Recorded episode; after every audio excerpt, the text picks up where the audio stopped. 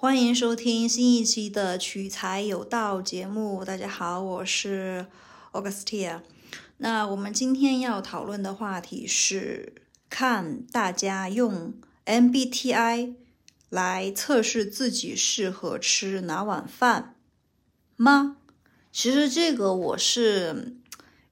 有疑问的，但是我是觉得说，每个人肯定会根据每个人不同的性格啊、喜好，或者是你擅长的方向在哪里，去看你适合吃哪碗饭。MBTI 它其实就我个人认为啊，它只是一个分类的一个标准，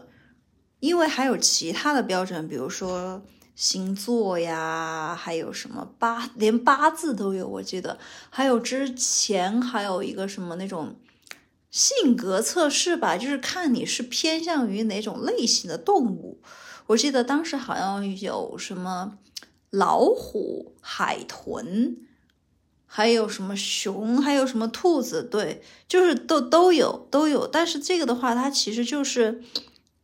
有不同种类的，比如说动物也好啊，或者是各种各样的象征物，或者是就是一个纯纯的性格分析也好，其实它我不认为说这个东西就是个什么封建迷信啊，或者是它就是可能测试的比较片面，因为有些职场就是刚进职场的帅哥美女们，他们可能会用这种方式来认识自我。为什么我这么说啊？因为怎么说呢？大家都知道，毕业之前，比如说在中国，你是中国大陆，如果你上了大学，或者是比如说念的高中，其实大家都还是一心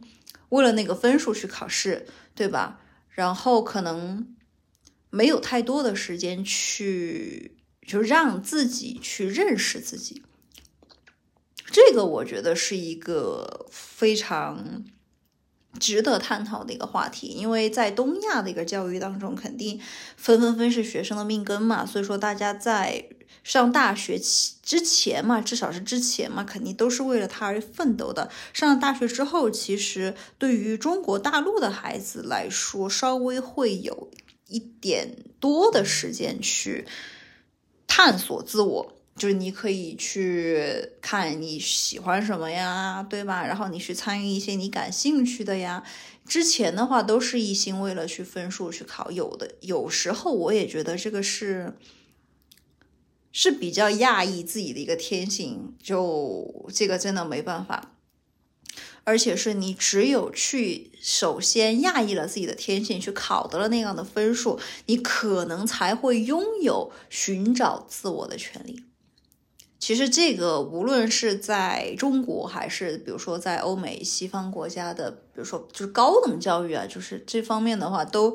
都是存在的。因为说白了，这种本身来到这个世界上认识你自己这个事情，是第一个很难，第二个你要长时间的去做，因为你自我是变化的，这个世界也是变化的，唯一不变的，只，唯一变化不变的只有变化本身。所以说，就这个问题是一个比较大的问题，是一个比较大的问题。不论你有你有什么样的方式去认识自己，MBTI 其实我觉得它好歹也算是，它算是一种测试，对吧？就是其实它是有倾向性的，它并没有说哪种好或是哪种不好，因为它第一个它是一种比较国际化的一个测试，第二个呢，它是一个。就普适性比较高嘛。另外的话，它不像比如说智商测试、情商测试，就是说你智商当然是对吧，越高越好啊，对吧？情商当然也是啦，对吧？然后，但是呢，MBTI 呢，它不并并不是说啊，你这一个类型就比其他类型一定要差。比如说举个例子，你 ENTJ 就一定要比 ISFJ，我只是举个例子，要要要强。或者是，或者是他有一个什么样的排名？其实不是，就是看你适合，你是哪样性格的人，然后你适合去做什么样的事情。这个其实，在某种程度上是有一定的指导意义的。这比如说做了这个测试，可能你就会内心觉得，可能是一个比较，比如说啊，一个比较内向的 INFP，就是小蝴蝶。那么呢，就他可能你让他去做一个销售。不太可能，真的不太可能。就是传统意义上的销售，就是跟人打交道啊，当一个社牛啊。但是如果你让他去做那种心理咨询师类型的销售，哎，他就可能会很适合，他可能会很适合。所以说这个的话，其实，呃，在人在探索自我的过程当中，他其实是可以通过这种各式各样的测试去了解自身的。去了解自身，比如说，当然这个标准啊，可能就是说这个一这样一套体系，它是外部去构建的，但是它反过头来其实是可以帮助认识自我。并且强化自我的一个观念，比如说啊，我是一个什么样的人，然后我可能就擅长什么，然后我可能就不擅长什么。这个的话，其实在之后呢，我我也赞同，就是说，即使是有了这样的一个结果，那么可能你不擅长的东西，你可以去试试看，不一定是你不擅长，对吧？但是的话，对于大部分人而言，他是其实是可以规避掉一些，比如说自己不喜欢、不想做。这种，然后呢，更加专注在自己想要做或者是热爱的事情上，反而其实就是成功会更快，成功的会更快。当然，还有一点啊，就是像刚刚说的，这是一方面，另一方面是这个东西它，就像我刚刚说，它是变化的，世界是变化的，你自己也是变化的。可能你今天测出来你是 ISFP，那么你可能过了一年，你再测，你可能就会变成 ISTP。就这种都有可能，呃，我我举举个例子，然后其实这个时候的话，反而我我个人觉得说，第一个不要拿这个测试来僵化自己，比如说我可能，对吧？我测出来是这个类型，然后可能会一直保持这个类型嘛？有可能，但是你也可有可能会变化，因为可能你的周围环境变了，然后你自己的一些认知，呃，也变了，然后导导致你可能对于外界呈现的自我也变化了。对于外界呈现的自我，很多人会把它称之为性格，对吗？就是这种。但是的话，你外界呈现的出来的你的一个表现的话，可能跟你自己内心，比如说跟你内心独处的时候，可能是两个样子，可能是两个样子。所以说，可能你对，比如说你只有一个人独处的时候，你的性格可能跟你就是说别人看到你，就是有人的时候看到你的性格会有差池，对吧？也有可能是相同的。这个，所以说这个是一个只，所以说只能说 MBTI 呀，或者其他的测试，或者其他，比如说那种性格人格测试，也只能是一个你的一个当下的一个参考，你的一个当下的参考。是这样子，所以说就大家不要把这种测试，比如说测了之后，然后测出来是一个结果，然后呢，它可能这个结果上显示，比如说你适合当什么样的一个就是人，对吧？就是从事什么样的职业，然后你就去了，呃，你可以去尝试，但是我不建议说这个东西它可以持续终身，对吧？因为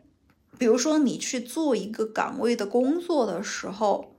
你也会面临着升迁，你会面临着变化。就你就是，比如说举个例子，他可能会向上走到管理层，或者是说，嗯，如果我不太想跟人打交道，那就一直在基层，但是也算是个大领导，就这种也有可能，但是拿的薪水也不会低。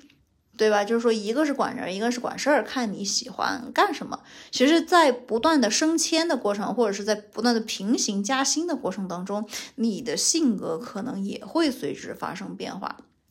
比如说，你的一些认知发生了变化，然后你的一些行为发生了变化，那么自然而然，你测出来的结果就会发生变化。好，说到这么多的话，我们再来说，我们是真的要通过 MBTI 来确定自己。对吧？能赚多少钱，或者是怎么样赚钱吗？其实我觉得说可以有一定的参考。比如说，举个例子，我现在测出来是 ESFP，就举个例子啊，举个例子，这个不是我的性格测试的结果，可以可以先透露一下。然后呢，然后我就看 ESFP 上他写的，就是建议是我要当一个演讲者，就是相当于是给别人做演讲。这样子，那么可能比如说比较他那个测试结果上写的比较适合我的岗位是，OK，你可以去当一个讲师，对吧？现在很多商学院啊，很多投资机构啊，或者是嗯，很多都都在招讲师，他不一定是一个很很需要，就是说。需要一个深刻的思想或者是学习能力的人，他其实讲师除了你要有知识之外，你只要比你的学生们的知识多那么一点就行了。另外的话，他是需要有一个情绪的一个感染力。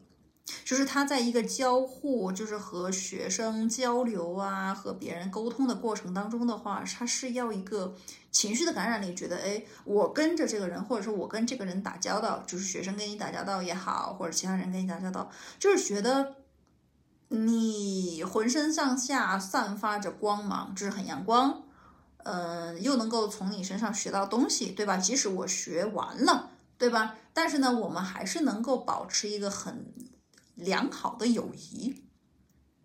就这种其实是我我个人认为是比较对吧？就是他这个 ESFP，他适合的讲师，他可能就是测试结果上会会给你写啊，怎么怎么样怎样。然后如果你真的测出来，举个例子，测出来是 ESFP，OK，那么你就去往这么一方面发展。你可以先去尝试，可以先去尝试，然后看这个到底，就是说你做起来轻不轻松。我觉得真的是可以尝试，然后因为在人生的过程当中，我个人认为正向反馈是很重要的。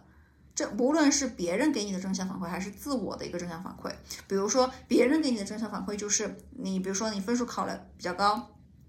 ，OK，你得到了一个小奖励，对吧？那么下一次其实就是你分数考得更高，那么那个奖励就会更大。这个叫做外界的一个正向反馈。如果是内心，就是说自我的呢，比如说我今天做了一件事情，这个事情呢，其实做之前不确定你我擅不擅长，但是做完之后呢，我会感觉说，哎，好像也没有那么辛苦，好像不是特别累，呃，然后我做完之后呢，还有成就感，想让我继续做下去，这个是内向的内心自我的一个正向反馈。所以说，大家其实是可以通过就是这样的一个机制来判定，就是说判定你适合做什么。就赚钱也是一样的嘛，就是你适合做什么，或者是用什么来赚钱。有些人就天生和喜欢和别人打交道，哎，让他坐下来分析一个东西啊，或者是深度深入思考的话，觉得啊好累，对吧？那么也没有关系啊，对吧？他就不做那种学术研究类的专业性的工作嘛，他可以去做，比如说，呃，就是比如说筹款呀、演讲啊，或者是就是做销售，跟人打交道，对吧？做心理咨询啊，就是这种。他可能对于感情的认知胜于他对理性的一个认知，是这样但是如果你是一个非常理工科的人，然后你就觉得说，哎，跟别人打交道觉得好累，还不如就是休息的时候呢，就在家宅两天，啊，就可以恢复精力了。然后呢，平时的爱好也是能够想要去多涉及一些优秀的、深刻的思想，那么你就很适合吃专业饭，对吧？因为这个其实并没有说也哪个好哪个不好。就或者是谁比谁好，因为这个东西只要你是热爱一个东西，想为之去持续的进行一个付出，对吧？你终究会赚到钱。呃，无论你是学文也好，学理也好，就是还有学艺术啊、体育啊，就都是一样，都是一样。当然，就是这个只是说挣钱啊，还没有说到存钱。就是存钱，我们上期好像已经说了。好，然后我们下期也会再说的，因为钱这个东西的话，你都逃不开的，就是挣钱、存钱，对吧？存钱还包括了理财，这个会我们之后再说。所以说，总而言之，我个人认为 MBTI 它其实是一个参考，就你可以信它，然后你也可以不信，就是你可以一开始相选择相信，等到你对这个东西的一个认知更高，对吧？到底是哪八个维度？哪几个哪八个维度？然后呢，你对自己的维度，就是说掌握了当下的维度掌握了，然后你也知道了怎么样去分析，然后你可能你的维度会随着时间而而变化。等你掌握了这个规律之后，其实也你也对自我的认识就是更加深刻了。然后你再和外界交流，对吧？看能够给外界带来什么样的价值。你可能哎，今这今年我适合当销售，但我明年比如说我有了专业知识。对吧？我就可以去做一个分析员啊、研究员啊，就这种，这也是很正常的事情。所以说，我觉得善待自己，然后理性的看待这些测评工具，对，最关。然后呢，然后找学，就是用他们，利用这些工具，选择，就是说完成个自我认知，然后完知道自己能够给世界贡献什么样的价值，然后你就可以赚到钱。当然这个也不是一成不变的可能今天你用这个价值赚钱明天你可以用那个价值赚钱就大概是这么一个意思好吧？那今天我们的分享就到这里我们下期再见拜拜。